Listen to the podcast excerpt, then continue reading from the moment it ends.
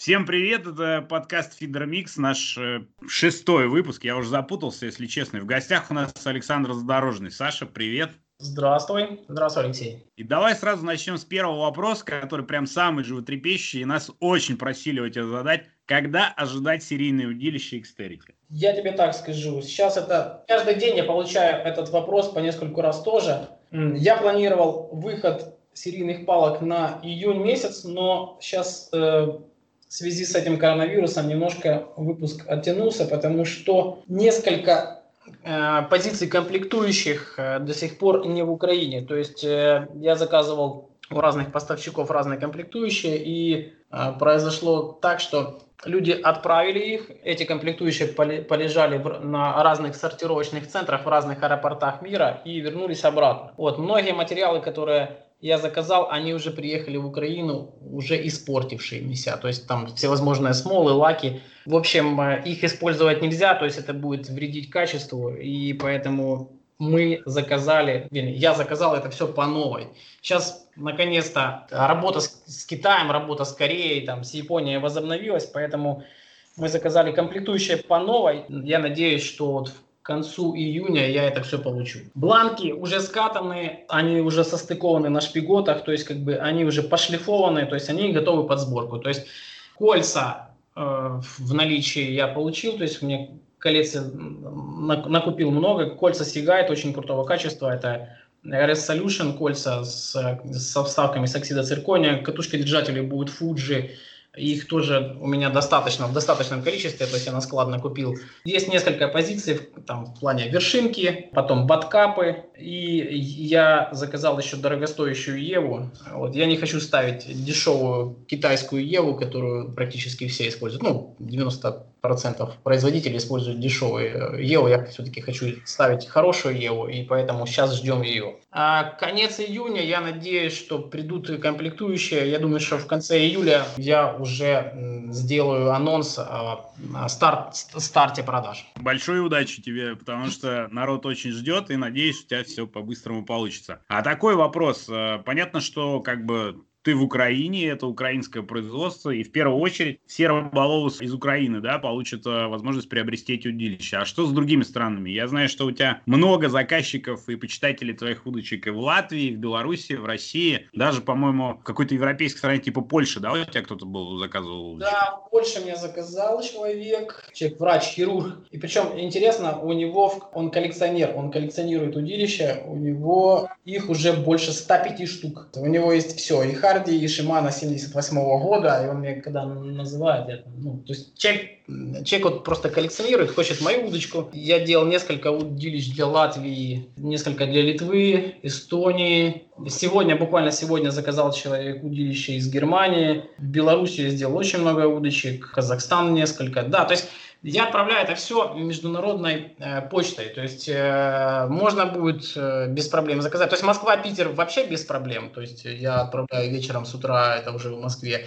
А международная почта это полторы, максимум две недели. Вот две недели идет я, я отправлял удилище, две недели они шли в город Приморск. Это там уже где-то на границе с Кореей. То есть э, достав, авиадоставка стоит э, в районе там 22 долларов. Как бы, э, я думаю, что проблема с отправкой в другие страны ну, вообще. Ну, отлично. Понятно. То есть э, людям из других стран как бы можно будет без проблем твои серийные удилища заказать, а им все придет. Да, то есть э, когда будет выход серийных, серийных удилищ, э, будет контактное лицо, это мой хороший друг, э, человек э, грамотный, умеющий ловить рыбу, разбирающийся в снастях, то есть как бы это мой хороший друг, спортсмен рыболов Байрак Денис. Этот человек всегда сможет объяснить, как заказать, и ну, всегда сможет помочь с выбором и с, с доставкой, вообще не будет проблем. Я тебе так скажу, на Украину, в Украину я делаю э, около 30% удилищ. Все остальное это внешнее потребление. Это Российская Федерация, страны Латвия, Литва, Эстония. В Украине на самом деле э, я делаю не так много удилищ. Понятно, фидерный мир большой. Я, кстати, сегодня получил две удочки из Англии на тотальную переделку одну дайву какую-то коллекционную, одну мап параболис какой-то там даже. Это сам Стив Рингер тебе прислал. Не-не-не-не-не-не-не. Там есть человек, у него мои, два моих удилища, ну, поэтому с доставкой за рубеж вообще никаких проблем, абсолютно никаких. Так понимаю, то есть вот то же самое, как ты отправляешь э, по всему миру практически удилища, это стоит 22 бакса отправить в другой конец света, а вот ребята, когда тебя отправляют на переделку, вот просто чисто логистический вопрос, как это организуется, потому что, честно говоря, я посмотрю на несколько своих бланков и понимаю, что скоро-скоро они должны к тебе попасть.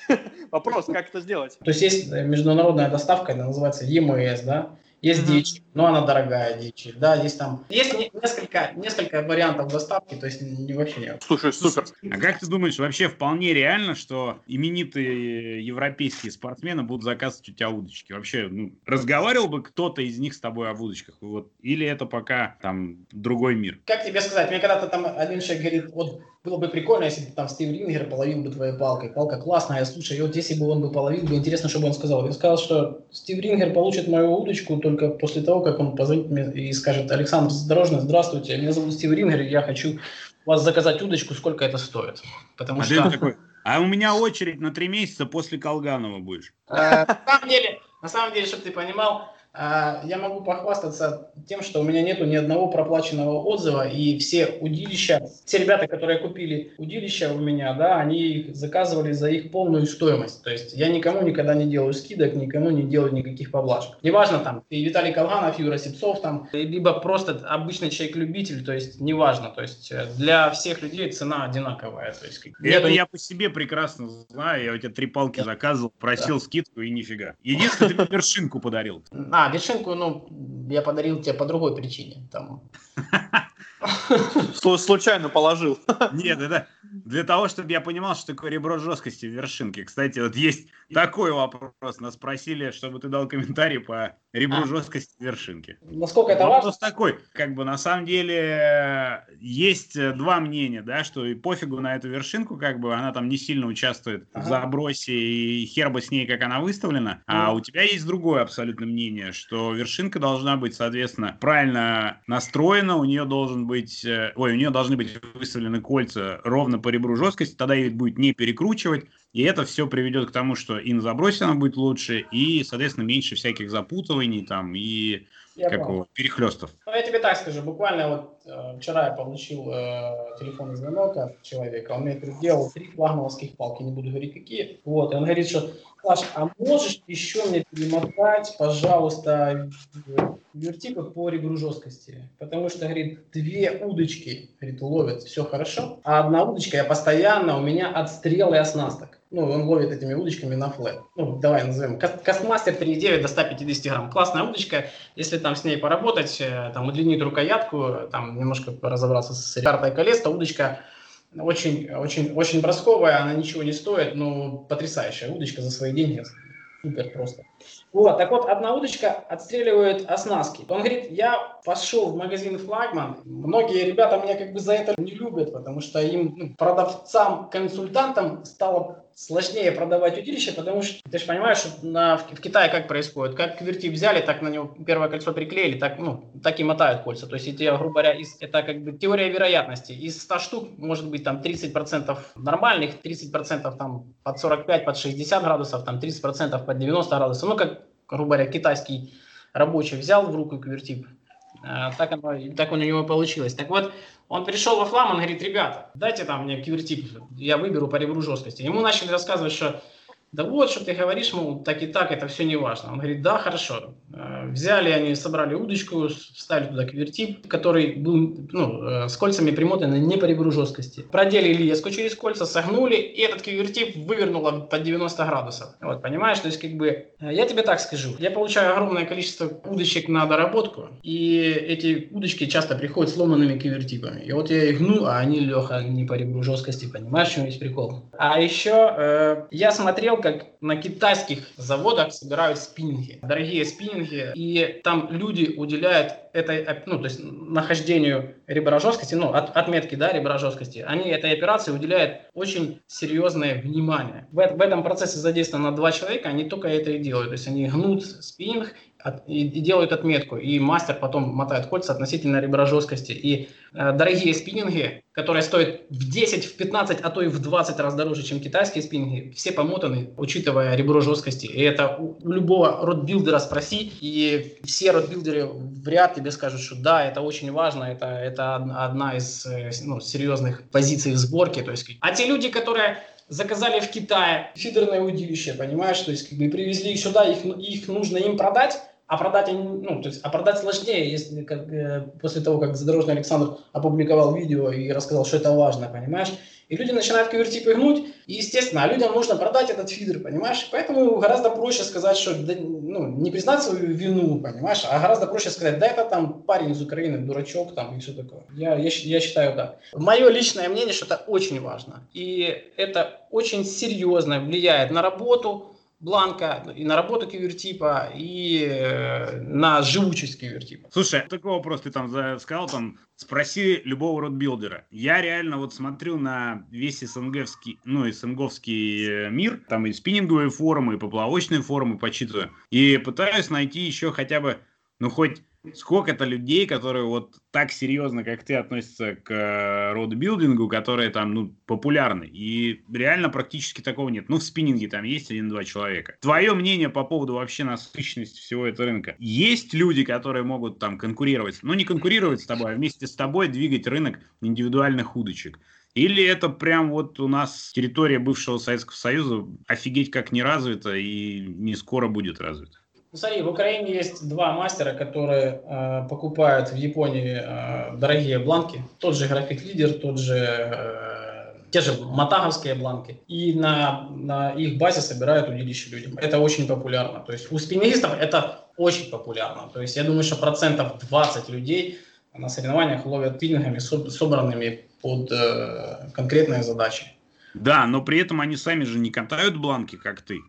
Нет, не катают. Ну, вот. гораздо проще. То есть хороший, хороший японский матаговский бланк стоит в районе 150 долларов. Его можно купить, они в Украине продаются, ты можешь выбрать любой по характеристикам. Катать бланки, э, ну, делать бланки в Украине, в России в Украине я начал этим заниматься. В России у вас есть э, потрясающий человек Александр Дунаев. Он купил э, в Китае хорошую дорогую линию производственную и сейчас пытается освоить производство бланков в России. На самом деле это очень дорого. Очень дорого и очень очень серьезное знание нужны для того, чтобы... И ну, самое главное желание, чтобы этим заниматься. Я просто хотел поинтересоваться у Саши, как э, ты, собственно, пришел в Rod Build? Откуда вот, вот у тебя такие необходимые знания, о которых ты говоришь? Началось это все вообще там с четвертого класса школы, когда я, э, меня младший брат говорит, э, пойдем на ави-, авиамодельный кружок. Я просто родом из маленького городка, и в маленьком городке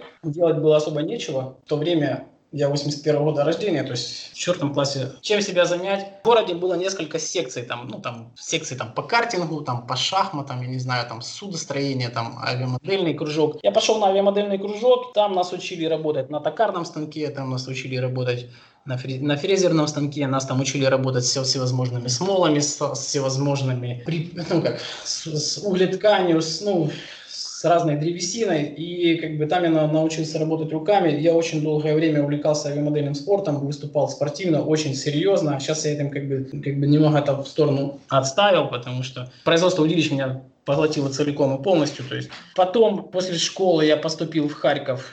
Я также э, занимался авиамо, ну, авиамодельным спортом, работал непосредственно рядом с людьми, которые ну, такими же, как я, там, э, увлеченными, да, потом лет 15 я проработал на предприятии, предприятие, которое занималось, э, занимается по сей день изготовлением нестандартного оборудования, там из, э, из карбона, да, то есть и там, там гораздо сложнее технологии, гораздо ин- интереснее, и создать удочку на самом деле не так сложно, то есть когда ты знаешь технологию, и когда ты как бы есть желание, то ее можно, ну, легко собрать. Ну и как бы пришел в родбилдинг следующим образом, я покупал удочки, ловил ими, и они мне не нравились, я их переделал, все равно не нравится, продавал, допустим, да, там покупал другие, опять переделал, покупаешь удочку, там, допустим, длина рукоятки не нравится, удлинил, там, катушка-держатель там сломался, там, поменял, там, кольцо слишком маленькое, заменил, там, карта колес неправильная, поменял. И вот так вот постоянно там улучшал, улучшал, улучшал, улучшал. Настал момент, когда мне нужны были, были супер дальнобойные удилища. Я решил, что... Я попеределал там несколько удочек. Я понял, что я все равно не добьюсь того э, результата, который я хочу. И в тот момент я решил сделать себе пару удилищ. Вот я их сделал, потом сделал себе еще один ривер, вот, ну, там, для определенных задач, там,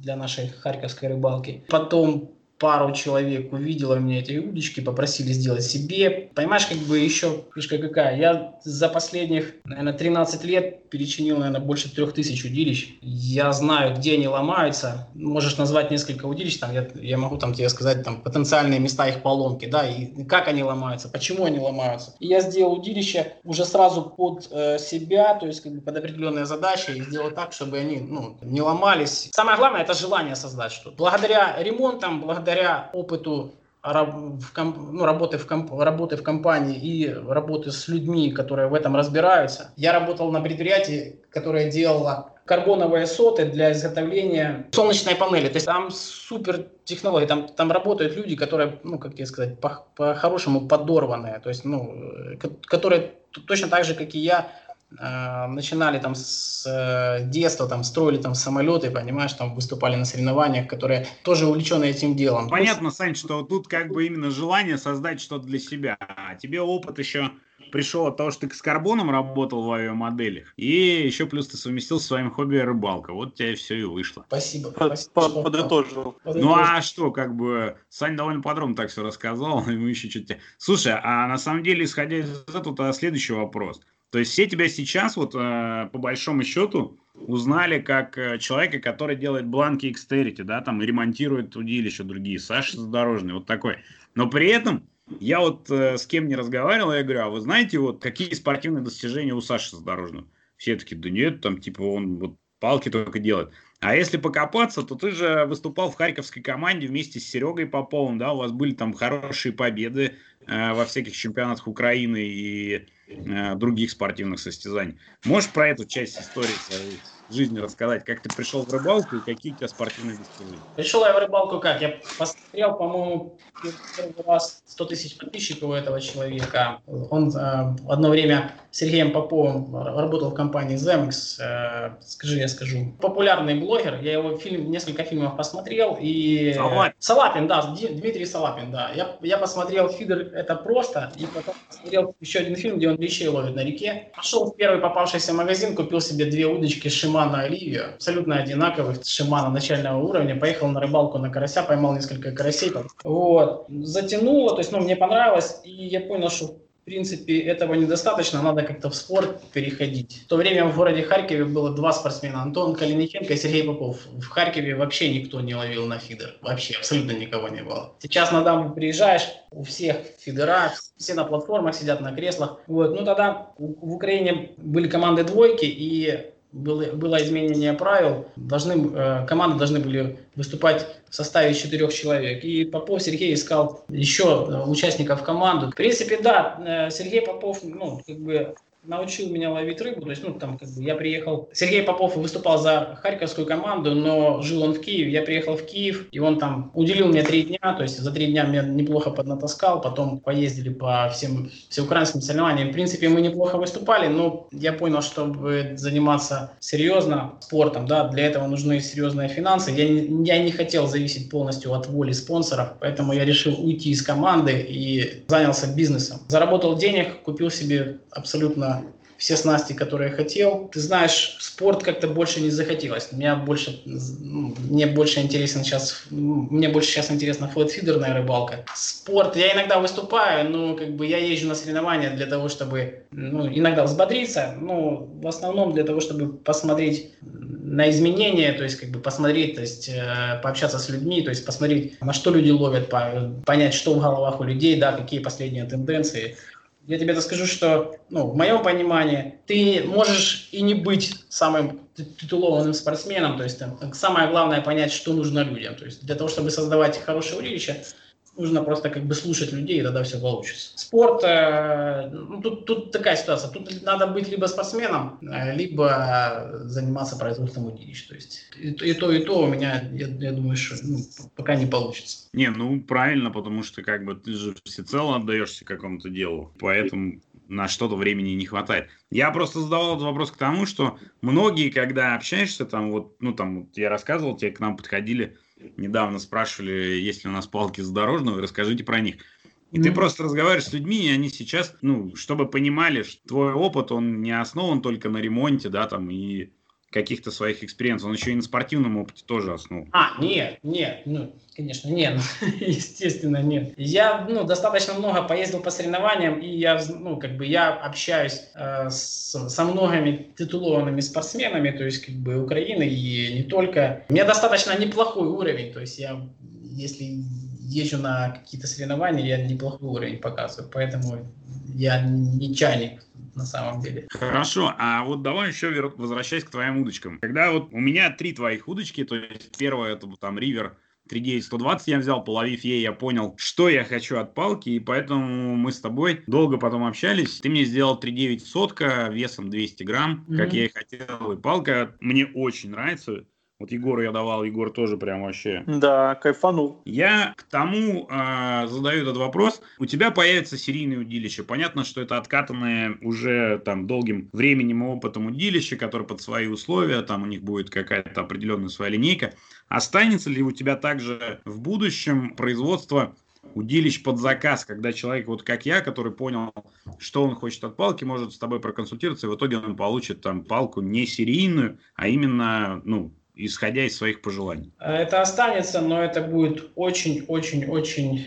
Э, этого будет очень-очень мало. То есть максимум две штуки в месяц. То есть если я сейчас их делаю там около там 14-15 в месяц, то я 4 месяца назад остановил прием заказов, и сейчас, э, ну, сейчас, если я принимаю заказы, то это очень избирательно. И сейчас гораздо проще там как бы отказать человеку, нежели там набраться заказов и, и сойти с ума. Потому что, ну, как бы тебе объяснить... В когда, любом когда... бизнесе есть такое правило, научись говорить нет. Да, когда у тебя 75 человек клиентов, да, и каждому нужно что-то свое, то есть один хочет, там, допустим, рукоятку 475 миллиметров, другой 500, третий катушка держатель такой, четвертый хочет на катушку такую, ну то есть на удочку такую катушку поставить, пятый хочет такой чехол, шестой хочет такие квертипы у тебя непонятная каша в голове. Понятно, что это все записываю, там, у меня там есть документация. Просто пойми, э, у меня каждое утро начинается с ответов на вопросы в Фейсбуке, на всевозможных форумах. Я очень много общаюсь по телефону, то есть как бы кастом это, это очень сложно, потому что бывает такое, что у меня в день 8 часов я на телефоне. Вот до 8 часов в день я на телефоне. То есть как бы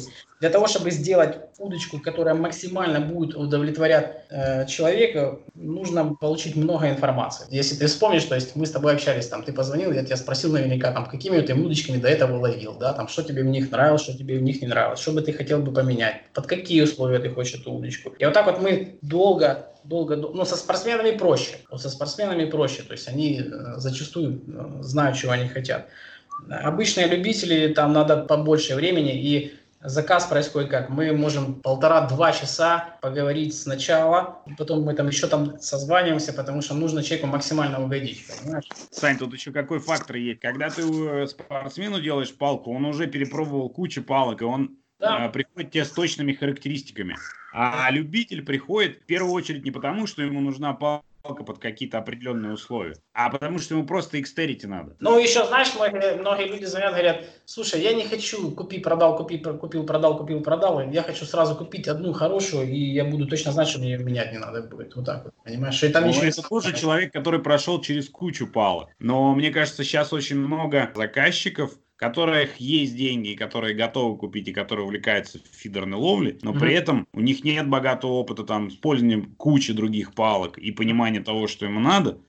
То есть ну, это, ну, я не в том плане, что они как бы вот деньги на ветер бросают, а в том плане, что вот если спортсмен приходит, у него там 3, 4, 5 рыбалок в неделю, он как бы постоянно на воде, он все знает, что не нравится в предыдущих палках, и он тебе конкретные характеристики дает. А человек, который ездит там один раз в неделю, там, может быть, один раз в две недели на рыбалку и может себе купить палку, он в первую очередь идет не с характеристиками, а именно основываясь на том, что вот Xterity хвалит, что это самый там лучшей палки. Но это я тебе передаю слова, на самом деле, как многие люди вот у меня спрашивают про твои палки, вот как они говорят. И я всегда задаю вопрос, а зачем вам эта палка? То есть я не хочу, чтобы в твоем товаре, например, человек разочаровался, когда спрашивают, вот, а Xterity крутая палка? Я задаю вопрос, ну да, она крутая для меня, а для вас какая крутая палка? Вот Просто человек, который купит какую-то палку и потом скажет, я ее купил за 28 тысяч, и там вот, если он не уделит тебе времени на согласование с тем, что какая она должна быть индивидуально, то тогда будет негативный опыт. Ну вот смотри, я...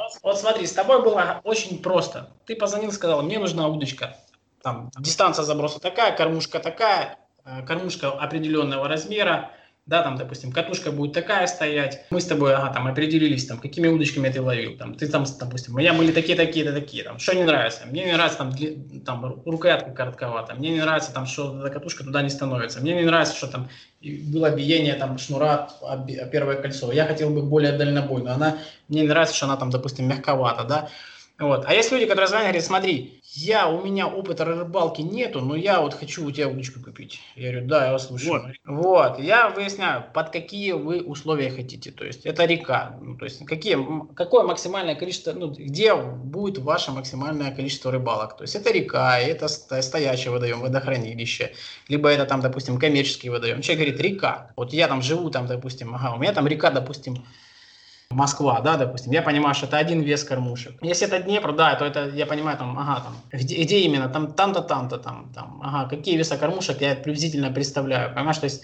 какая рыба там, мы понимаем, да, какую катушку там. И, то есть, допустим, человек говорит, я хочу, мне, допустим, вчера человек звонит, говорит, «Э, мне нужен ривер, я ловлю на речке, речке Рейн, это Германия, да, говорит, я, говорит, хочу удочку с длиной рукоятки 400 миллиметров. Я говорю, 400 миллиметров это очень мало для, э, для быстрой реки. А сколько нужно? Я говорю, ну хотя бы миллиметров 500, понимаешь, какой у вас рост, такой-то, такой-то там. Не, я ловлю все нормально. Я говорю, вы домой, пожалуйста, придите, перемерите, вы, ну, то, сколько у вас удочек? Четыре штуки. Пожалуйста, перемерите мерите рукояткой. Откуда мерить? Оттуда-то туда. Ага. Человек перезвонит, да, действительно, ты знаешь, там 560 миллиметров там, длина рукоятки, да, я был неправ. То есть, ваш Алексей, когда ты общаешься с людьми каждый день, каждый день по много раз, это же, это же как, как интуиция, понимаешь? У тебя уже есть, у меня, во-первых, есть список вопросов, которые я задаю людям, да, то есть как бы, и это уже как бы настолько интуитивно происходит.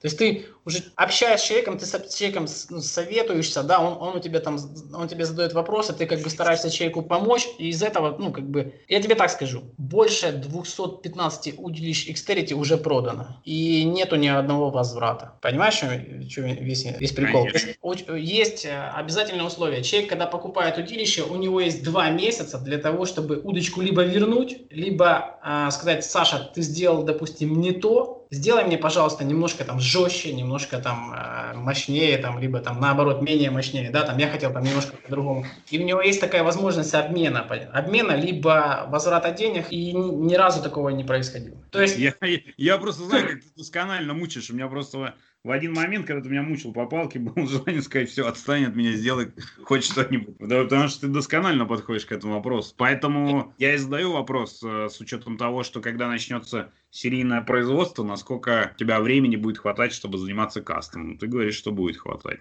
Максимум две удочки. А по поводу серийных удочек, я на каждую из удилищ я выпущу отдельное видео, там, где я точно объясню, зачем эта удочка нужна. Там Xterity 3.9 там, с тестом 120. Я объясню, зачем эта удочка создавалась, под какие веса кормушек она создавалась, да, под какие, корму, э, под какие катушки, ну, с какими катушками она будет лучше всего работать, почему там такие такие кольца, почему там такая длина рукоятки, да. Я покажу эту удочку в работе. То есть для того, чтобы человек, посмотрев этот видео, ну, это будет как бы видеоинструкция, понимаешь? То есть как бы максимально объяснить человеку, что он покупает. Понимаешь, он, пос... он, он зашел на сайт, он понимает, ну, то есть зашел на канал YouTube, он посмотрел три ролика, и он понимает, ага, вот Xterity Marsman 11-футовый, это удочка для определенных задач, да, либо ему купить Xterity River 13-футовый до 120, либо ему купить Xterity Long Distance 14-футовую до 150, понимаешь, то есть как бы плюс ко всему э, будет еще контактное лицо Байрак Денис, который умеет разговаривать с людьми, он э, вот, Если вот, надо проконсультировать. Да, да, да, то есть этот человек найдет общий язык с любым человеком, у него характер, темперамент такой, вот, и он, я думаю, что будет лучше всех справляться с, это, с этой задачей, то есть я все постепенно, я сейчас никуда не спешу. Я думаю, что мы, мы, мы двигаемся, может быть, и медленно, но зато я, я, я мне кажется, я двигаюсь. Верно. Да, да, да, поэтому все будет четко.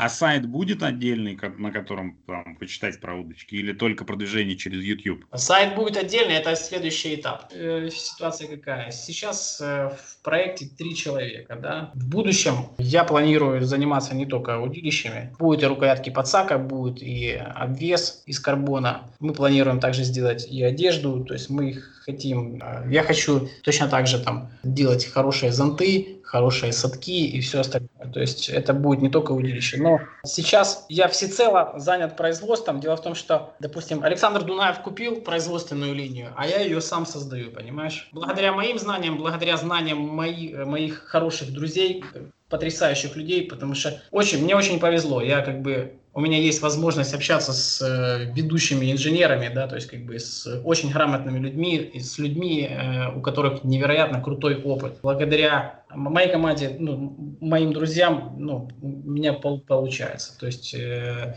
слава богу, есть у кого спросить совета, а слава богу, есть у кого заказать оборудование, потому что вот это оборудование, которое есть у меня сейчас, оно не продается в супермаркете. А за рубежом оно стоит очень серьезных денег. Я знаю, за сколько Александр Дунаев купил производственную линию. Поверь, это очень серьезные деньги, и сумма для меня... Не-не, я, я прекрасно представляю, потому что у меня есть опыт э, налаживания производственной линии электроники. Это сопоставимо. Платы печатаются, у тебя карбон катается, а там платы печатаются. Ну, то есть я примерно представляю, о каких суммах идет речь. Это действительно не маленькие суммы. Слушай, а давай еще поговорим по палкам. Вот я тебе могу рассказать историю, когда я у тебя забирал палку 39100. Угу. Помнишь, ты еще передавал э, вместе с моей палкой еще для какого-то человека палку, который купил э, Шиману какую-то дорогую у твоего друга или что-то такое. Да, знаю, да, интересная история, да. Я, значит, отвез этому человеку Шиману, он говорит, а вы, типа, забирали палку Xterity? Я говорю, да, вот, типа, сделали для меня 3900, там, легкая, все.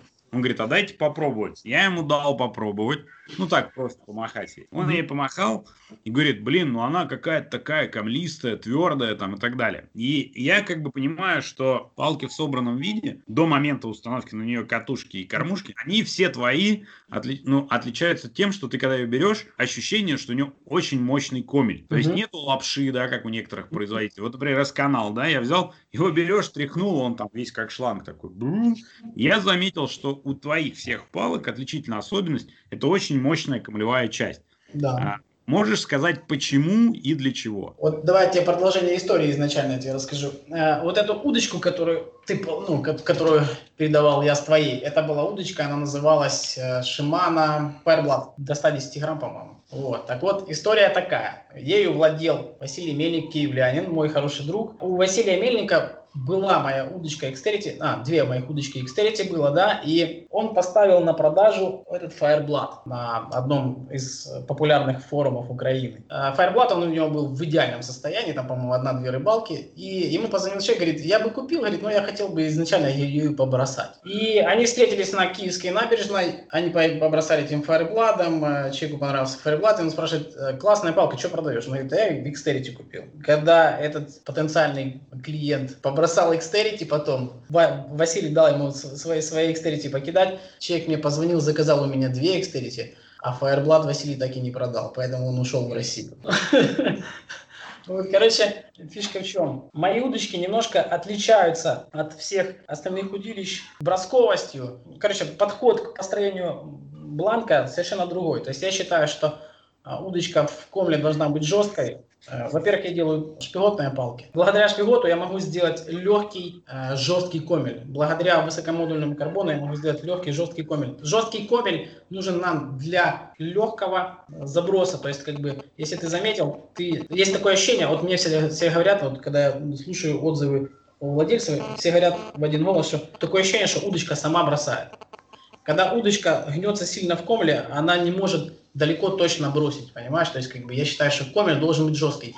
Мягким должно быть второе и третье колено, то есть, как бы, пропорционально. Жесткий комер дает с легкостью вгрузиться в верхней части бланка. То есть, ты делаешь легкий замах, а у тебя кормушка твоя выстреливается очень далеко и очень точно, понимаешь? Когда проваливается комель, не получается точного заброса, не получается дальнего, контролируемого заброса. Не дай бог ветер подул, ты там, где утром ловил, ты уже в обед ловить не можешь, потому что не можешь точку держать точно. Поэтому я использую в комле очень дорогой высокомодульный карбон, МС-65 и э, СТС-40. Эти, этот карбон стоит не так, как он стоит там, допустим, как, как дешевые китайские припреги, понимаешь? То есть это почему бланки X30 дорогие? Потому что я покупаю килограмм припрега, допустим, за 365 долларов, а килограмм припрега китайского стоит в районе 140 где-то 140-120. И это еще ну, не, самый, не самый плохой. А есть цена 70, понимаешь? А есть цена в районе там 40.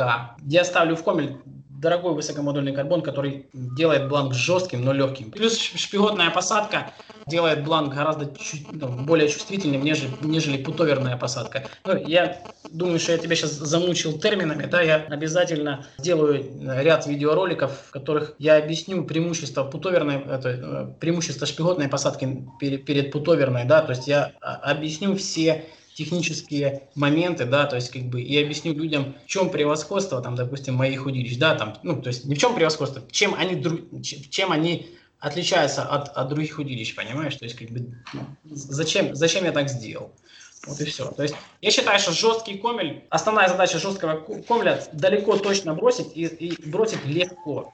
То есть, чтобы ты не превозмогал себя, там, ты там не напрягался, там, там, не пыхтел там на платформе, а ты сделал маленький посыл, у тебя кормушка полетела там на 70, на 80 метров, и, и, и ты мог это делать 5 часов тура. Да, это понятно. Я тебе могу сказать так, что после того, как я приобрел твою палку, я учился забросу заново. Из-за того, что у тебя более жесткий комель, моя техника заброса, ну, она как бы под это не была. Я отпускал очень поздно палец с леска. Из-за этого у меня заброс получался такой, либо прямой, либо в воду. И мне пришлось переучиваться, ну, вернее, не переучиться, а ты знаешь, если долго ловишь, ты же на автомате палец отпускаешь. Mm-hmm. Все, техника заброса как бы это. И мне приходилось себя заставлять раньше отпускать опускать палец с лески, чтобы дальше летело. Но потом как бы был второй этап. Я, опять же, когда там далеко забрасываешь, боялся вкладываться, да, но потом как бы просто вот заставил себя расслабиться и вложился в полную силу, не боясь сломать палку. Mm-hmm. И тоже полетело. То есть вот из-за того, что у тебя жесткий комель, первое, да, приходится переучиваться, а второе, если ты не боишься вложиться, ну, переборешь страх сломать палку, ты этой палкой начинаешь кидать очень далеко. Что тебе бояться? Да. У тебя пожизненная гарантия на удочку, что бояться? Ну, какая разница? То есть, знаешь, вот у тебя есть э, перфекционизм, когда мы с тобой вот общались, да, ты там, ты не любишь, что у тебя там удочка может быть, прикормки там осталось, да, там и так далее, тому подобное, там катушки все отмываешь, да, прежде чем сложить, вот, и посмотришь твои видео, да, у тебя все очень чистенько, ну, ты перфекционист в этом, ты mm-hmm. прям, у меня вот есть боязнь сломать палку, у каждого свое. Но ты не боишься ее крашкой от прикормки фигачить. Да, да, да. У меня все палки в прикормке постоянно. Теперь, теперь вспомнив на, наше с тобой начало разговора, ты говоришь, ты мне подарил кивертип. А подарил я тебе, помнишь, для чего? Когда, ну, то есть, расскажу зачем. Обычно, когда, когда обычно человек берет в руку удилище X3, ему кажется, что она жесткая. Она не жесткая на самом деле. Это у вас создается ощущение, что она жесткая. Если, да, на, да, я говорю. Если, если на твою удилище Xterity поставить кивертип, допустим, Zemex, ну или стеклянный, либо Zemex, допустим, да, длиной 65 сантиметров, удочка будет казаться более мягкой. Потому да, что... Да, да, это есть.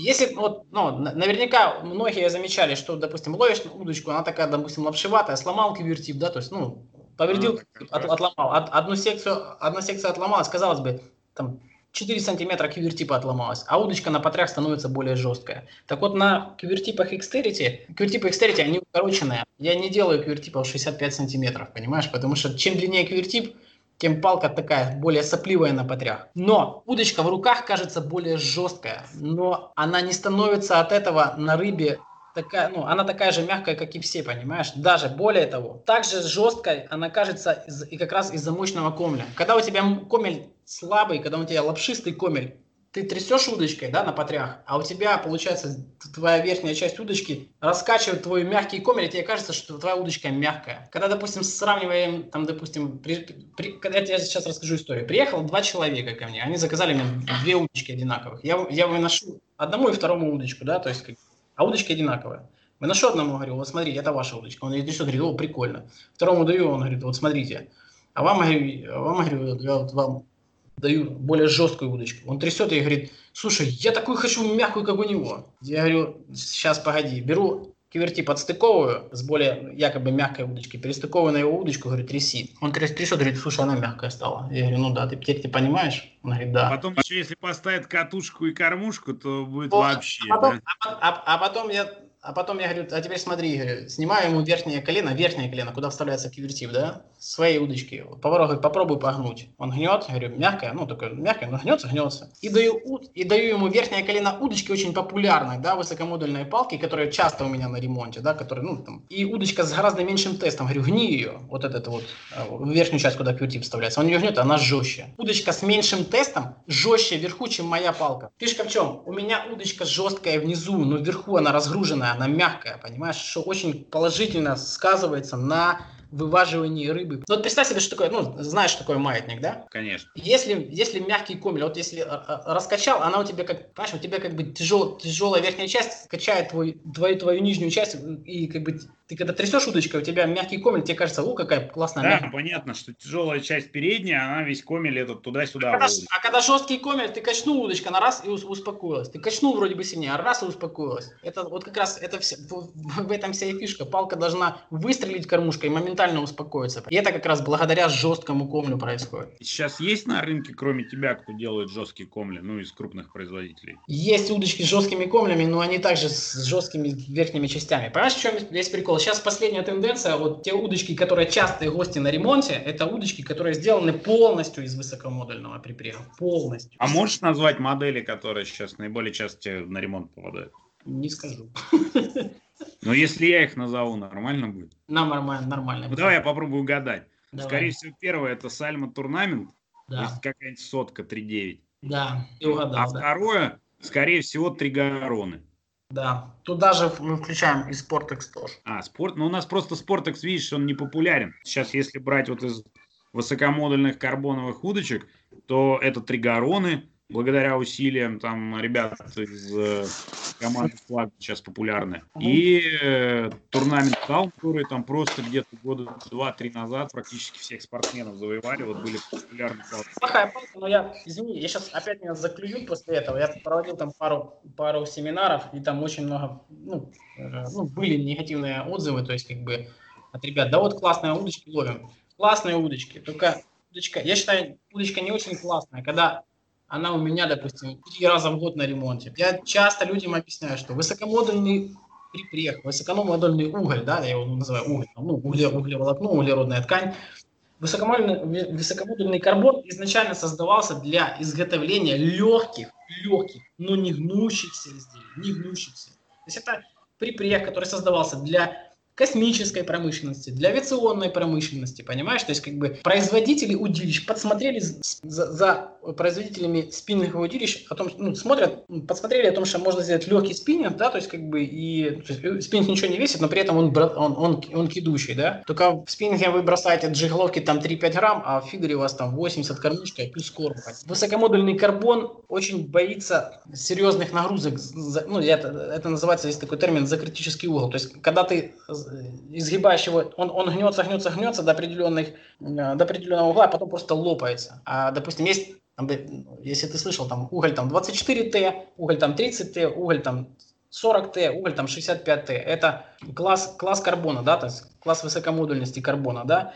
24 карбон, допустим, пластинку, ну, уды- удочку с 24 карбона можно в бублик заворачивать, она никогда в жизни не сломается. С 30 припрега, как бы, удочка, как бы, она достаточно легкая, и она, как бы, ну, может, может подвергаться серьезным нагрузкам. Модульность, кар- модульность удочек с 40 карбоном, да, то есть, вернее, удочка сделана из угля с модульностью 40, это удочка, которая, ну, как сказать, она не ресурсная. Человек вроде бы ловил, ловил, ловил, а потом она сломалась. Ты ее чинишь в одном месте, да, допустим, человек мне звонит, можешь починить? Я говорю, хорошо. Я ее чиню, допустим, третье колено. Он ловит следующее соревнование, ломается второе колено. Ты ему чинишь второе колено, и ломается это же второе колено, допустим, на 7 сантиметров, на 10 сантиметров выше, понимаешь? И такой человек говорит, Саня, опять сломалась там. И говоришь, Виталик, может быть, не стоит ее чинить, она уже 4 раза у меня была, понимаешь? Может, уже пора смириться, что она такая, понимаешь? То есть сал, фидер концепт Salmon Tournament, хорошие удочки, только они, э, высокомодульные удочки нужны, то есть подходят спортсменам, тем людям, которые ну, умеют на них ловить, понимаешь? Либо ею надо ловить аккуратно, понимаешь? То есть к этой удочке нужно перейти, то есть, потому что... А, это абсолютно понятно, то есть вот э, я тебе могу просто пример привести. У меня была в свое время Maver Powerlight система которая mm-hmm. там с 11 футовика до 13 футовика собиралась. Ты две палки мог собрать. Там три кугля. Офигенная система. И я всегда удивлялся, почему у нее тест стоит 90. Когда я только начинал ловить, да, я ее брал, мне было страшно ей кинуть 30 грамм, потому mm-hmm. что она вся тонкая, маленькая, да. легенькая такая. Но прошу, и она у меня как бы эта вся система на даче была. И тут был случай, мы поехали на водохранилище, и говорят, там, блин, дистанции за 40 метров. Нужна палка 3.9. Я говорю, блин, у меня на даче ничего, кроме Powerlight 3.9 системы нет. И как бы приехали, поставил кормушку 50 грамм, забил кормом и спокойно кинул. И я понял, что вот там 3-4 года назад, когда я только начинал ловить, да, я эту палку бы сломал. Просто забросом сломал.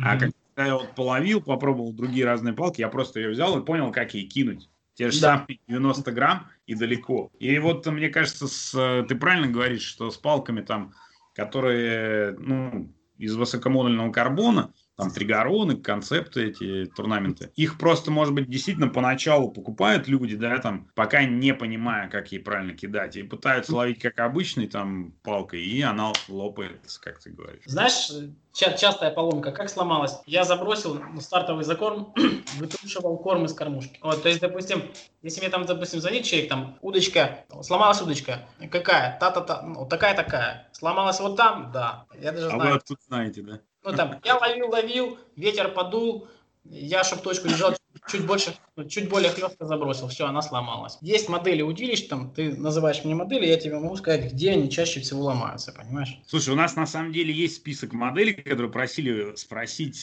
твое мнение, но я не буду, потому что мне кажется, если каждую модель сейчас перечислять, это будет реально долго. Я этот вопрос весь переформулирую немножко в другое. Вот не буду я спрашивать, где они ломаются, и не буду спрашивать по модельно, как ты относишься к этим палкам.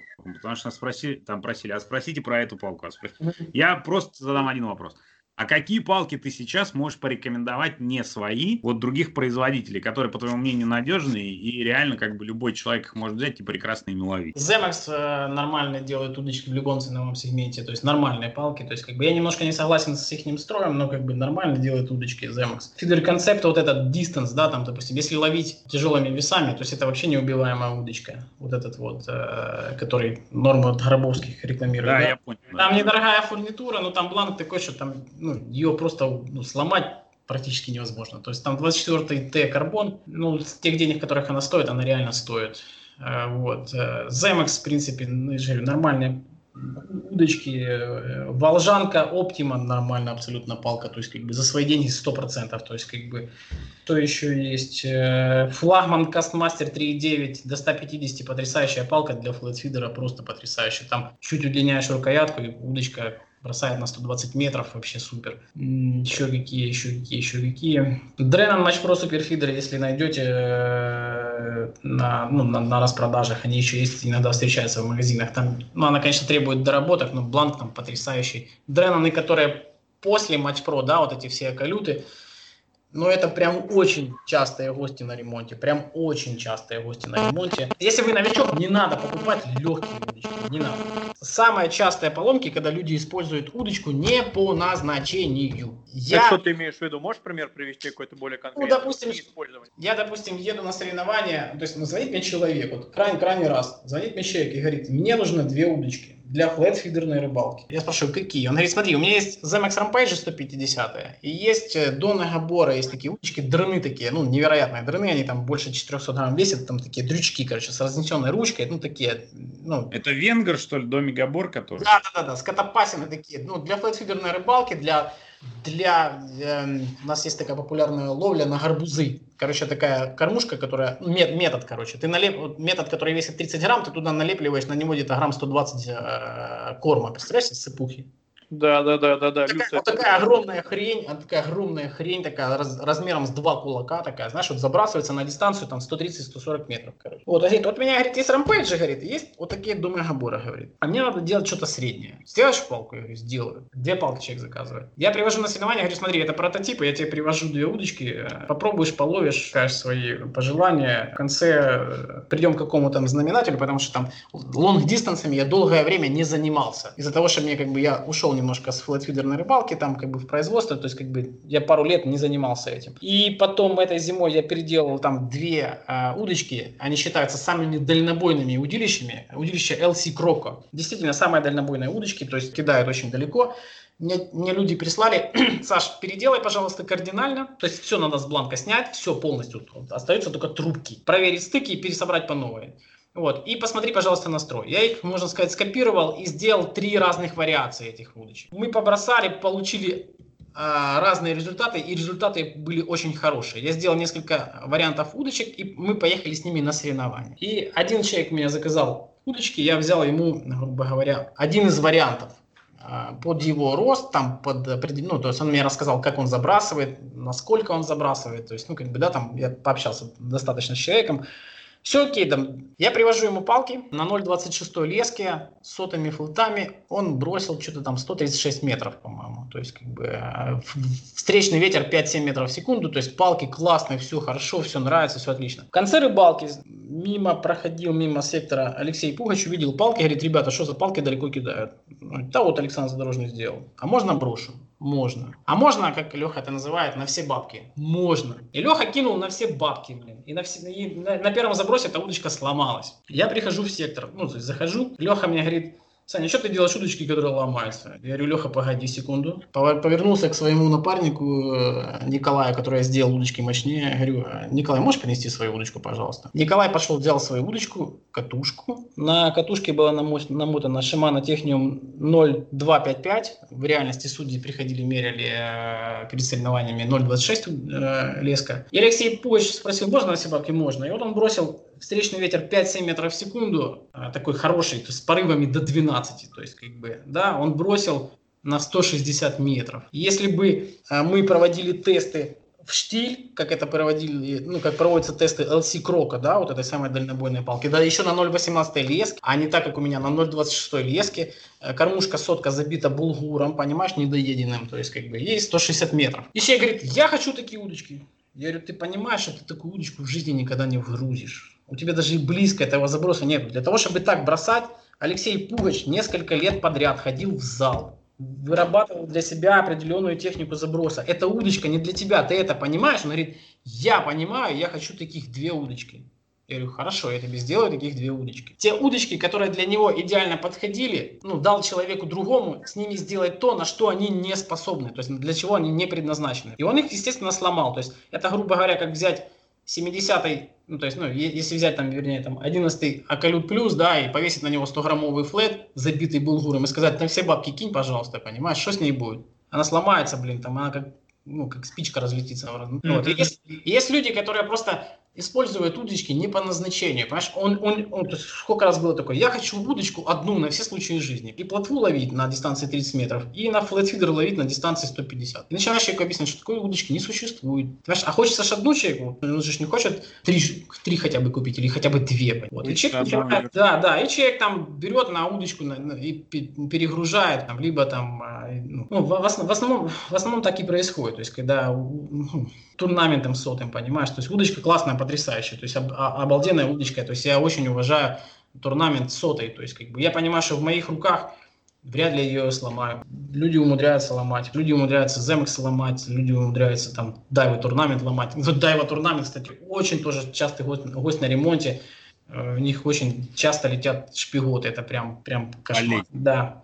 Поэтому есть просто удочки, которые не предназначены для, ну, для определенных задач, но они терпят перегрузы. Понятно? А если mm-hmm. не терпят да. перегрузы, их надо использовать в четких рамках. В четких рамках. Вот если вот, человек ловит 11 плюса калютом, подул ветер, отставь эту удочку, возьми 12 калют и лови дальше. А не надо там выше задницы пердеть и, там, и нагружать удочку, чтобы она там в три погибели сгибалась. Понимаешь, да, да два, два раза, три раза она бросит, но на четвертый раз она сломается. А еще очень часто люди ломают удочки там из-за, нетра... из-за неправильной транспортировки. Кучу сумок на нее набросал, понимаешь, потом приехал на рыбалку, раз она сломалась на первом забросе. Сказалось, без чего ты вдруг вроде бы работала, работала. То есть такое тоже бывает. Поэтому, поэтому так такой тогда вопрос. Вот как удочки относятся к температурному перегрузу?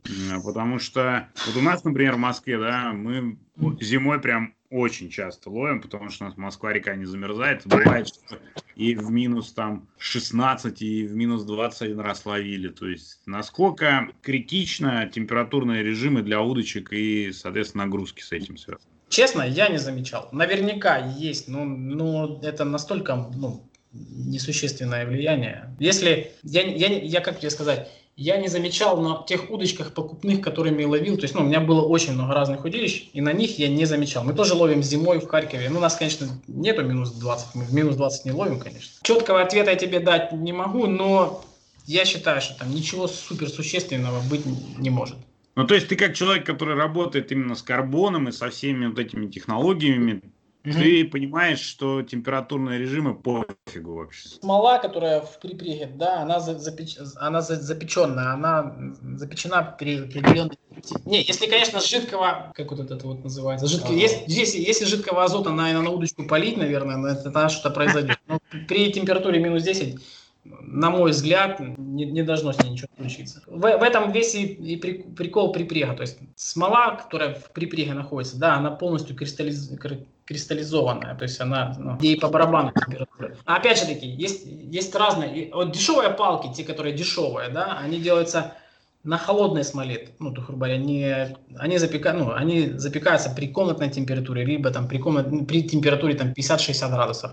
Вот там есть проблемы с увеличением температуры. Они там, ну, так, так, как можно сказать, плывут удочки. Когда ты там собрал колено, а расстыковать не можешь. Вот пока не охладил, не расстыкуешь. У тех, у кого не расстыковывается, не надо там товарища просить там и там со всей дури тянуть, ломая при этом, кручивая там ее там в воду положила, она там 15 минут полежала, остыла, расстыкуешь. Или так скажу, я ловил при минусовых температурах, бросал при минусовых температурах, тестировал при минусовых температурах, не замечал я такого эффекта. Высокомодульные новомодные палки я не тестировал при минусовых температурах, но Zemx точно не ломается при минусовых температурах. Чтобы тебе было понятно, блин. Ну, при супер минусовых температурах. Я с, с высокомодульным карбоном, возможно, что-то и там и происходит, но навряд ли. Ну, а тем более, если он делался для авиапромышленности, там вообще пипец перепады. Понимаешь, то есть, как бы, давай, да, ну, я когда-то на, на одном семинаре приводил пример, вот смотри, есть крыло самолета, да? Э, самолет летает, Боинг там летом, летает зимой. А на высоте там вообще другие температуры. Да, там вообще минус 50. То есть ничего ж не, самолет же в воздухе не разрушается там при этом. Слушай, возвращаясь к твоим палкам тоже, опять к экстерите, мы все про ремонты как-то, да, там про карбон, про модели твоих палок. Очень часто как бы почему-то люди не знают, что у тебя есть модели там 11-футовые, 12-футовые. Почему-то все сразу начинают спрашивать там про 13, 14, там дальнобойные палки и так далее. Понятно, что твои 11-футовиком можно кинуть и 70 метров, как ты показывал в видосе.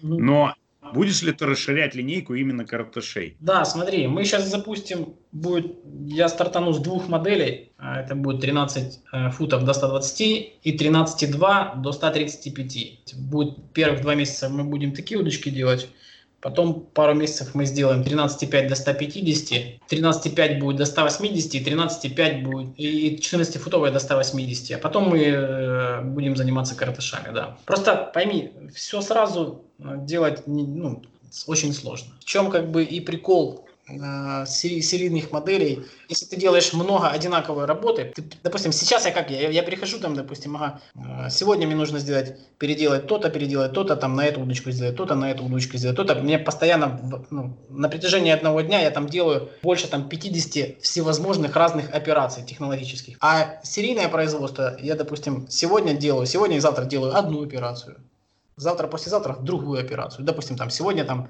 там, ну, бланки укладываются, понятно, независимо, то есть, ну, как бы, там человек их укладывает, там, режет выкройки, там, э, мотает бланки, там, запекает, это это мы не берем. Но э, сборка ручки, обработка рукояток, приклейка катушкодержателей, э, там, покраска, там, нанесение деколей. Э, очень сложно делать там две таких, две таких, две таких, две таких, две таких. Поэтому у меня будет первых там два месяца я буду делать две определенных модели, потом пару месяцев я буду делать третья, четвертая модель, там там, пятый, шестой месяц, там, пятая, шестая модель, а потом я, мы подойдем уже к каратышам. Каратыши тоже будут однозначно, то есть, как бы, те кастомные каратыши, которых я, которые я делал людям, люди очень довольны, и э, очень э, приятно, когда люди звонят с такими, с, ну, на эмоциях часто, очень ну, часто с восторженными отзывами, говорят, слушай, я продаю то-то, то-то, то-то, то-то, сделай мне еще то-то, то-то, то-то и то-то. Это очень, очень круто. И есть у людей много моих каратышей, и как бы люди ловят и выигрывают на них соревнования, и я знаю, на что способны мои картыши, пока я, ну, хвалиться не хочу. Вот когда э, мне друзья говорят, Саня, успокойся, ну Слава там как бы бежит впереди тебя, то ты, ты еще как бы ничего не сделал, а как бы а многие хотят, понимаешь? Тут тоже ж нужно, чтобы люди не перегорели, понимаешь, весь прикол. То есть я, я могу сейчас заявить о себе, там, как я делаю то, то, то, то, то, а, а я в итоге дать не могу. То есть сейчас ситуация такая сложилась, что мне многие просят, дай, звонят мне, то есть, понимаешь, то есть, как бы пишут мне часто, а я не могу людям дать то, что они хотят. Поэтому я как бы сейчас немножко как бы не показываю тех наработок и тех достижений, которые у нас есть сейчас. Вот сейчас, благодаря тому, что мы ждем материалы, у нас есть сейчас возможность поэкспериментировать и там заняться э, изготовлением станков для оптимизации технологического процесса. Мы за три последних месяца сделали огромное количество экспериментов по поводу лонг-дистансов и по поводу каратышей. Это все будет, но все будет постепенно, потому что если поспешить, я, ну, самое главное не, на, не наломать дров, понимаешь? Сейчас можно поспешить и попытаться всем угодить, а потом э, получится так, что я буду понимать, что, ну, я, и, короче, Алексей, я никогда не выпущу на рынок сырой продукт, то есть пока удочка Понятно. Ты, жесткое тестирование, допустим, есть модели отработанные, я ему уже ловлю, допустим, Марсман 11-футовому уже полтора года. И я делаю Марсманы только тем людям, которые я понимаю, что ну, это люди, которые умеют ловить очень хорошо. Есть люди, которые вот я сделал long distance, то есть я знаю, что эти люди будут их использовать по, ну, по назначению, а не на все бабки. То есть я понимаю, что у человека рост метр шестьдесят восемь, он, он, он не вгрузит палку там 180-ю. И я понимаю, ну, то есть я понимаю, что этот человек не понесет ее Алексею Кувачу дать бросать на все бабки, покидать ее. Да, вот. понятно. Там, подводя итог, можно сказать, что надо просто набраться терпения и подождать, когда... То есть я сейчас, я сейчас сделаю пару моделей. Вот. Выпущу про эту модель четкое техническое описание, видео описание. То есть я покажу, как она работает, с какими весами кормушек она работает, то есть для чего эта удочка там предназначена, для, ну, в чем идея создания ее. Четко объясню, чтобы человека не было, у людей все равно будут вопросы, но что, сделать так, чтобы у людей было максимально ну, по минимуму. Потом мы, как, мы будем постепенно идти, пошагово, по ступенечкам. Мы выпустим вот эту модельку, там, она будет производиться, там, следующий этап, там, отработали. Пока будет производиться одна, я буду заниматься отработкой второй, третьей, четвертой модели, то есть вот так. Я, я надеюсь, что скоро границы откроют. Э, я, меня в гости пригласил Александр Дунаев, вот, я надеюсь, я буду, я заеду в, в э, Москву на пару дней, я дам тебе в руки Xterity Mars на 11-футовый, побросаешь, и мне интересно на твое выражение лица посмотреть. А я уже глазами по твоему видео побросал, был очень удивлен. Не-не, ну хорошо, если получится такая поездка, то я с удовольствием побросаю. Слушай, а еще один такой тоже вопрос из родбилдинга. Последнее время вот мы наблюдаем, что даже именитые бренды начали выпускать палки полностью ручка из Евы. То есть практически нету пробки. Вот mm-hmm. твое мнение, нужна ли вообще пробка или проще сейчас даже в целях удешевления там и простоты использовать то, что там Евы отмывается проще и так далее, отказаться от использования пробки в удилище? Вопрос эстетики, вопрос практичности, вопрос цены. То есть три фактора влияют. Я тебе так скажу, я делаю много удилищ с плоской рукояткой, потому что есть люди, которые, ну, очень, ну, э, очень нравится плоская рукоятка, да, когда разоружается кисть, это вот а, очень сильно актуально на хэвиках, да, когда ты при выматывании там 120-граммовой кормушки, у тебя кисть разоружается, и вот эта часть нагрузки ложится на предплечье, то есть ты выматываешь, и такая, такая рукоятка очень востребовано сейчас, да. На long distance многие ребята просят вообще сделать разнесенку, они говорят, я не понимаю, зачем там пробка нужна. Многие люди говорят, я хочу пробку дорогую, настоящую, португальскую, неважно сколько она стоит, я хочу португальскую настоящую пробку, мне нравится на, на ощупь, как она ну, выглядит, ну, то есть как она выглядит, как она, ну, я люблю прикасаться к дорогой качественной пробке. Ну, есть удочки в разных вариациях. И у меня, допустим, мой реверс 20 допустим, да, я его переделал раз 5, наверное. Менял форму и менял там длины рукояток, да, и материалы рукояток я менял. То есть я пробую, и каждый раз мне что-то новое нравится. У меня есть удочки с такой рукояткой, с такой, с такой, с такой, с такой. Главное понимать, зачем это надо. Вот если тебе нравится, пробка просто очень хорошая пробка, хорошая пробка, настоящая хорошая пробка, она стоит баснословных денег. Та пробка, которая под пленкой в шпаклевке, она ни хрена не стоит, но эта, плен, эта пробка превращается просто в трэш. Вот если мы берем пробочку, вот, э, чтобы ты понимал, 12 сантиметров, 12 э, миллиметров пробки, 12 миллиметров пробки, 12 миллиметров ширины твоей рукоятки, если эта пробка качественная, стоит э, где-то в районе 2 долларов. Но когда ты берешься руками за эту пробку, ты кайфуешь. Вот. А бывает пробка, она вроде бы пробка, вот как на мап Parabolix, самая частая удочка на, на переделке. Порезать транспортную длину и срезать эту пробку, которая там нанесена. Люди говорят, я на эту пробку смотреть глазами не могу. Я смотрю и плачу. Конечно, человек после мапа Параболикса покупает тригорон там с ручкой из Евы и говорит, о, слава богу, тут этой пробки нету, потому что она вся в дырках, такая страшная там и все такое.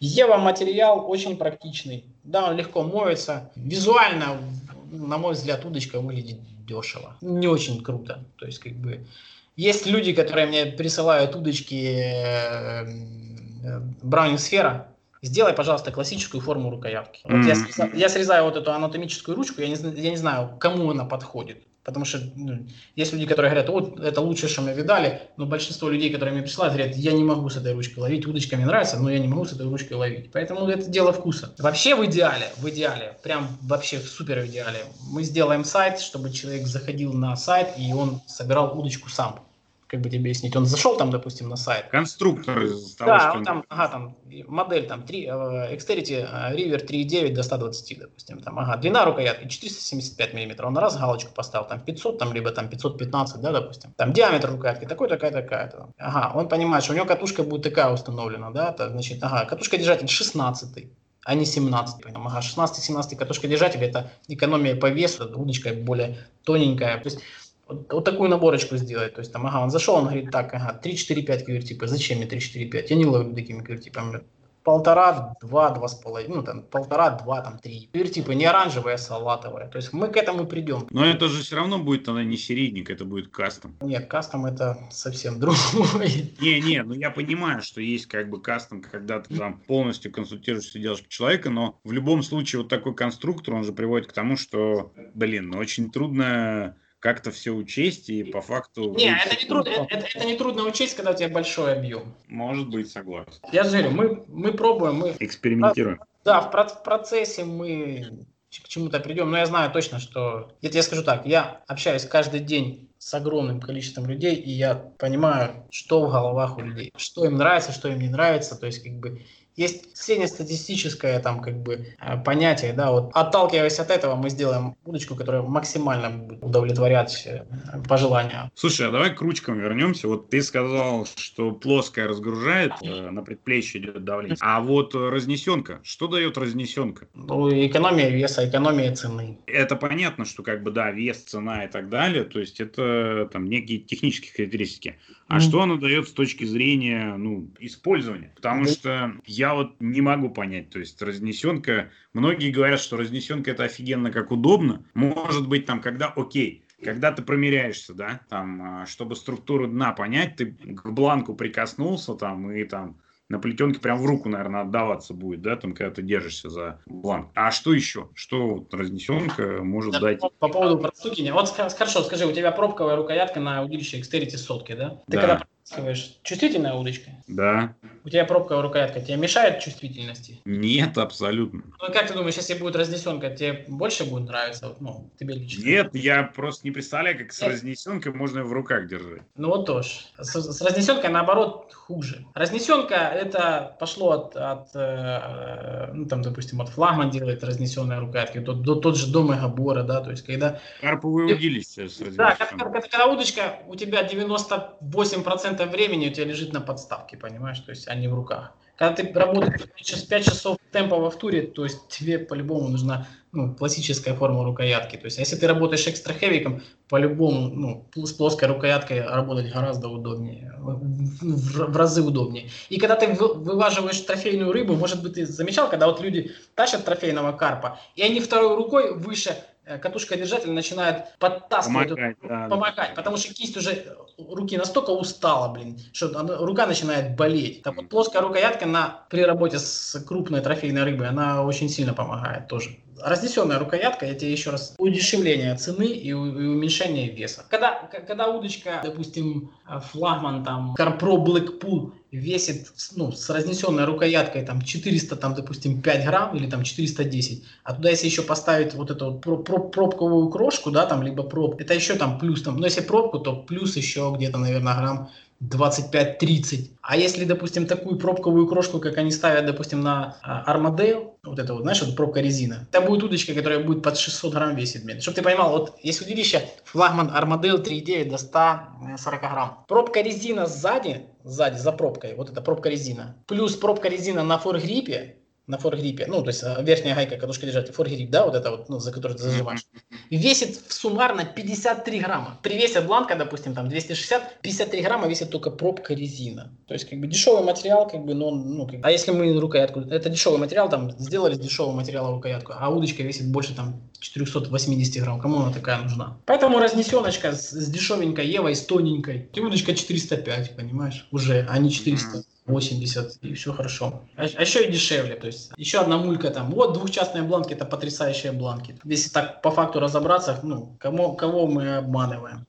Два стыка Кстати, скажи свое мнение по разнице двухчастных и трехчастных бланков. Если удочка разрезана в комле, вот раз, разрезана в комле, в негнущейся ее части, да, как бы разница на работе бланка абсолютно, ну, нету разницы в работе бланка там на рыбе на том же забросе. То есть просто два стыка сделать в два раза дороже, чем один стык. И очень часто удочки э, ломаются именно на стыках, либо за, либо до стыка. Из-за того, что неправильно просчитан стык этот, неправильно ну, количество там и неправильно уложен там материал. Потенциально опасное место поломки, ну, ну, понимаешь, то есть как бы больше будет ну, удочек ломаться, ну, рекламация и имидж, да, будет портиться. Плюс гораздо дороже делать. Поэтому гораздо проще там как бы нанять э, человека, который почешет бороду и скажет, друзья, вы знаете, двухчастные удочки потрясающие вещи, они работают совершенно по-другому. А когда ты человеку задаешь вопрос, в чем преимущество, в чем преимущество, скажи, пожалуйста. Вот, вот я ни у одного человека, ни у одного человека не, не, не смог выпытать вот такого. Ты задаешь вопрос, в чем, пожалуйста, объясни аргумент, хотя бы мне один приведи, в чем преимущество. Человек на меня смотрит, говорит, работает на рыбе как-то там, я, нет, ты мне в цифрах, пожалуйста, в цифрах и в какой-то, пожалуйста, понятной логике, чтобы а я понимал. Я, а я, я тебе приведу один аргумент, единственный, собирать быстрее, когда у тебя собраны удочки. Все. Егор прям с языка снял. Ну вот, разве что, да. Можно сделать так, что, ну, то есть, как бы, в халдале ну, да, хорошо, согласен, да. Собирать быстрее. Не, вот реально мне очень нравятся двухчастники, потому что их собирать быстрее, но транспортная длина у некоторых это просто ну, вот мап у, меня есть, у меня есть очень э, прикольная палка Diamond 12.8, Мавер Diamond 12.8. Палка прямо вот для карповых водоемов и таких каналов там или вот того же Марина очень хороша. Ну там если ты ловишь на дистанциях там 40 э, метров. Но у нее транспортная метр девяносто. Это пипец. Мап Параболик с Дрена Матч Pro Superfeeder та же самая штука. То есть это, это оправдано в карповых удилищах, когда там сверхнагрузки, там путоверная посадка, да, и там сверх, ну, то есть там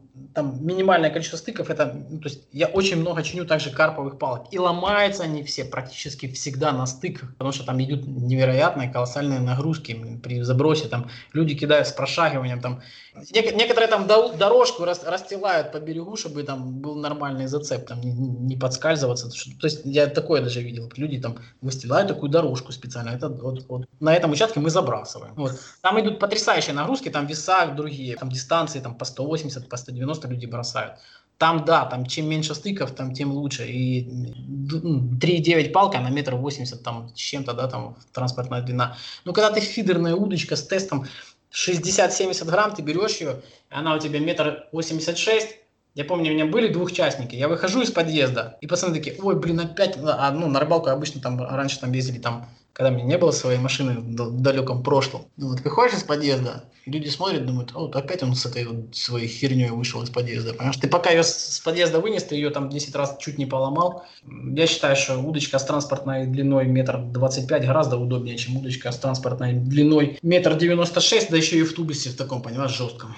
Ну, это сто процентов. А мифические там всякие доводы о том, что она там как-то на рыбе лучше отрабатывает, ну, я наслушался много раз, но... Но с точки зрения как бы опыта создания удочек, это все... Ну, чтобы тебе, чтоб тебе было понятно, я, я порезал больше 50 мапов параболиксов, это точно, и там больше 50 дрейнанов Match Pro суперфидеров и ежи с ними.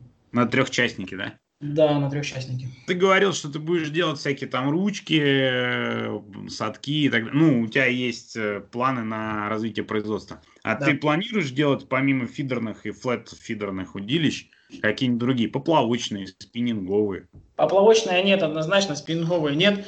Расскажу почему. Для того, чтобы сделать хорошую спиннинговую удочку, надо быть несколько лет хорошим, ну, то есть надо стать спиннингистом и хорошим спиннингистом. Ты спрашивал меня за прошлое, да, спортивное. Я, да, я езжу на, на, на соревнования, я вижу, чем люди ловят, да, то есть как бы я общаюсь постоянно с людьми. Мне когда люди звонят, а вот вы могли бы сделать спиннинг, там, собрать? Я говорю, ребята, я спиннинги только чиню. То есть для того, чтобы сделать хорошую удочку, надо понимать в этом. И надо в этом разбираться, надо понимать, зачем эта удочка. Если бы у меня была задача сделать лучший спиннинг, да, мне надо было бы разобраться в спиннинговой рыбалке, стать неплохим спортсменом, да, потом переловить бы, надо было переловить там 10, 20, 30 лучшими удочек, ну, лучшими удочками, да, то есть как бы и потом проанализировав это все, можно было бы создать нормальную спиннинговую палку, попробовать а, создать. а потом поплавочником надо стать. Да, потом, да, да, да, да. Допустим, я в фидере с 2009 года, да, ну, занимаюсь, по-моему, даже 2008. Я помню, какие модели были, то есть, как бы, что, ну, я помню вот эту всю полностью движуху, как, как ну, вот это вот все развитие, то есть, какие вещи прижились, да, какие там взгляды там, ну, укоренились там, что там, какие там были там решения определенные, они не пошли, допустим. Ну, у меня есть такой очень серьезный анализ в голове. А в, спин, в спиннинге я не разбираюсь. Я воблер от попера не отличаю. Я не знаю, что это такое вообще. Я вот силиконовая приманка и пластмасса. Вот все, больше ничего не знаю. Вот с, с, с, с карповыми удочками там немножко попроще. То есть как бы у нас сейчас вот мы сейчас выбираем себе хорошую сподовую палку вот под соревнования. Тут надо разобраться, но сподовую пал, сподовых палок я делать не буду, но мы сейчас вот для того, чтобы понять, какой спод нужен, да, и какой спод хороший, мы прям перебираем. Много, много удочек перекидали, там остановились на, на паре позиций. Как бы. Но для того, чтобы хорошую сподовую палку создать, нужно половить, надо несколько лет половить, покидать и, и, и, и понять, какая она нужна. А спиннинг это вообще, там же, ж, э, там же ж разновидности этих спиннингов. Там с ума сойти, да, спиннинг. А поплавочных там тоже, там есть матчевые, там и баллонские, и, нет, там туда точно нет. Ты знаешь, сделать сделать хорошую линейку фидерных удилищ, там, light и medium, и heavy, extra heavy, я думаю, что если это все, если это все сделать, если успеть в этой жизни это все сделать, это будет... То ты будешь считать, что... Да, да. Слушай, а вот, ну, там, понятно, что ты много палок анализировал. Смотри, последнее время очень сильно активизировались там отечественное производство, да, у вас флагман, Брейн, G-Slim, по-моему, что-то делает, да, или, по-моему, еще нет, Алексей Зайков ничего не делал. Вот, а у нас Волжанка, Земикс как бы на всем пространстве действует. Потом те же самые Альвега делали Федера, и сейчас делают, Дунаев собирается. Вот если на всю эту картину посмотреть, средний уровень производства палок российских, украинских, белорусских, он догнал средний уровень иностранцев, таких как там Дренон, Престон, Матрикс, какой-нибудь Мавер, Мап и так далее? Или все еще мы где-то там по фидеростроению где-то далеко? Смотри, давай сначала начнем. Ты говоришь, отечественные производители. Отечественные производители в России это только Саша Дунаев. Все. То есть обычно как, как, как заказывают удочки флагман, Волжанка, кого-то еще там, G-Stream, да, там, Brain, приезжает на один завод, один завод делает определенные удочки, определенные удочки, там, допустим, там, кастмастера, допустим, да, и там еще там что-то. Приезжает там, допустим, человек, который непосредственно этим занимается. Приезжает и говорит, смотрите, ребята, вы делаете то-то, то-то, мне нужно там, вот, под, вот ваши удочки такие, такие, такие, с таким дизайном. Выбрал, допустим, поехал на другой завод. Этот завод делает вот эти удочки. Он выбрал там вот, вот, вот, вот этих вот заказал там. Третий завод, четвертый завод, пятый завод изготавливает садки, шестой завод там изготавливает там катушки. Понимаешь?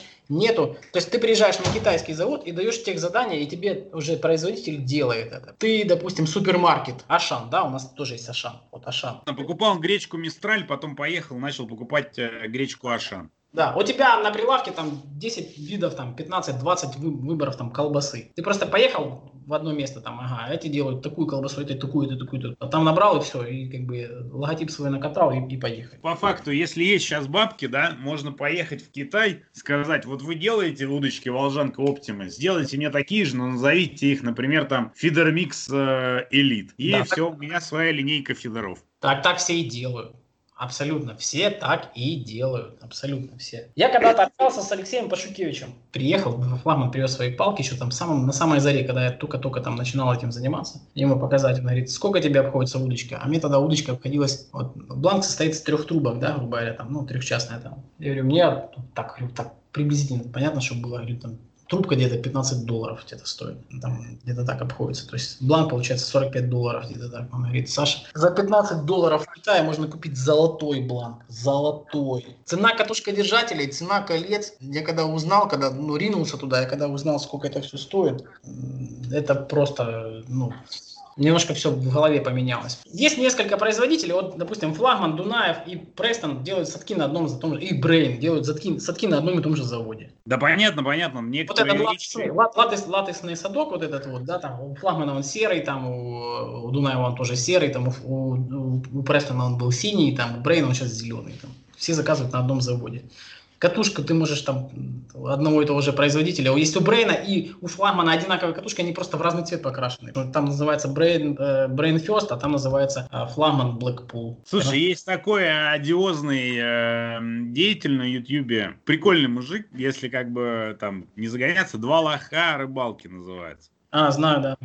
И у него абсолютно недавно было очень прикольное видео, где он с, э, купил катушку Кайда. Я не помню, ну там, по-моему, за какие-то вообще 1300 или 1400 рублей. И он эту катушку Кайда сравнил как раз с катушками, которые есть у флагмана и у Брейн. Угу. И они абсолютно идентичны. То есть вот он действительно на видео показывает и их сравнивает. Брейн и флагман фотографии показывал, а Каиду непосредственно свою катушку. И ты смотришь, они реально похожи.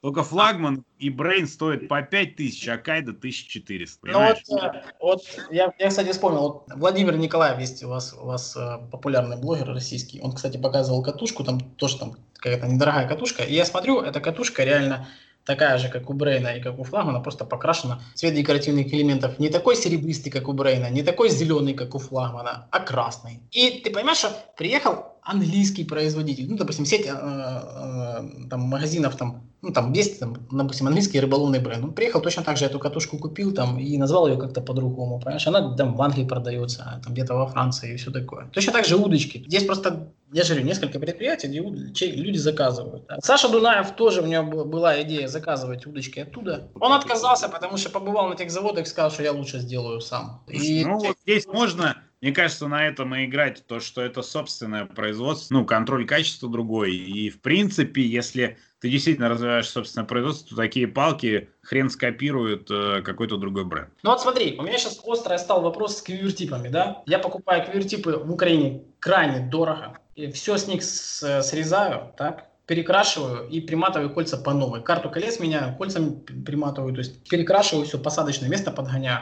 Я покупаю дорогие квивертипы.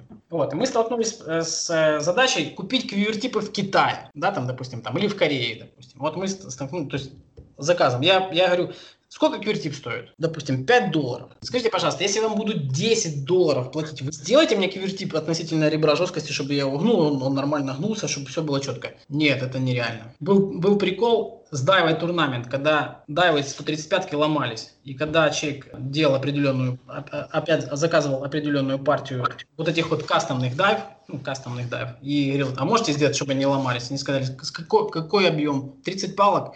Нет, мы не будем носить э, изменения в тех... тех... Конечно, это не объем для Китая. Если ты хочешь какие-то технические изменения, у тебя должен быть там минимум партия тысяча штук. Объяснить людям, объяснить людям, кита... ну, объяснить китайцам. Вот я хочу, я сейчас покупаю отдельно хлысты, и я буду, ну, буду покупать отдельно хлысты, и я буду покупать отдельно кольца и мотать их задорого в Украине. Но это гораздо, гораздо дешевле, нежели я покупаю готовый кювертип, срезаю, то есть надо потратить время на срезку, потом сошлифовать краску всю с квертипа, по новой ее покрасить, потом примотать кольца.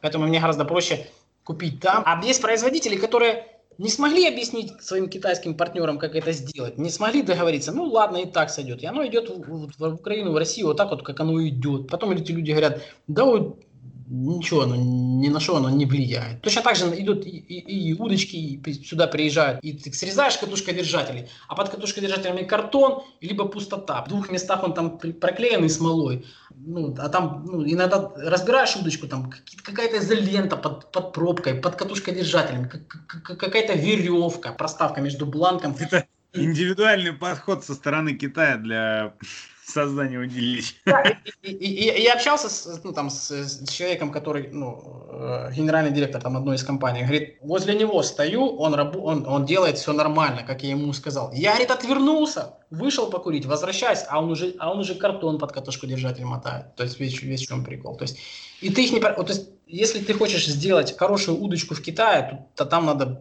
там надо постоянно жить в Китае. И Саша Дунаев сказал, да ну нахер, короче, и купил линию. Потратил там огромную сумму денег и завез линию в, э, в Российскую Федерацию и пытается там ее наладить. Слава богу, у него это ну, уже нормально получается. То есть, ну, там... Мы общались с Димой Архиповым на выставке, непосредственно Дима там тоже катает эти бланки, и он там, да, рассказывал, что у них большие планы. Но они, кстати, помимо фидеров, по-моему, собираются еще и спиннинги катать. Я знаю, да. Мы с Александром Дунаевым, с Димой Архиповым общаемся очень часто. Я тебе скажу, что вам очень россиянам повезло, что у вас есть так, такой человек, как Александр Дунаев. Я уверен, что где-то не, не через год, через полтора, там, два, вы получите хорошее бюджетное удилище, то есть за, ну, за адекватные деньги хорошее качественное удилище. То есть э, ну, ваш рынок только выиграет. Сань, довольно уже долго общаемся, почти два часа, давай закругляться. Угу. И в финале давай подведем итоги. То есть серийное у тебя производство, дай бог, если все будет хорошо, уже полноценно начнет работать в июле. Будешь расширять линейку, соответственно, каратыши появятся. Индивидуальные заказы уменьшатся, но останутся. Поэтому всегда можно будет заказать. Ну,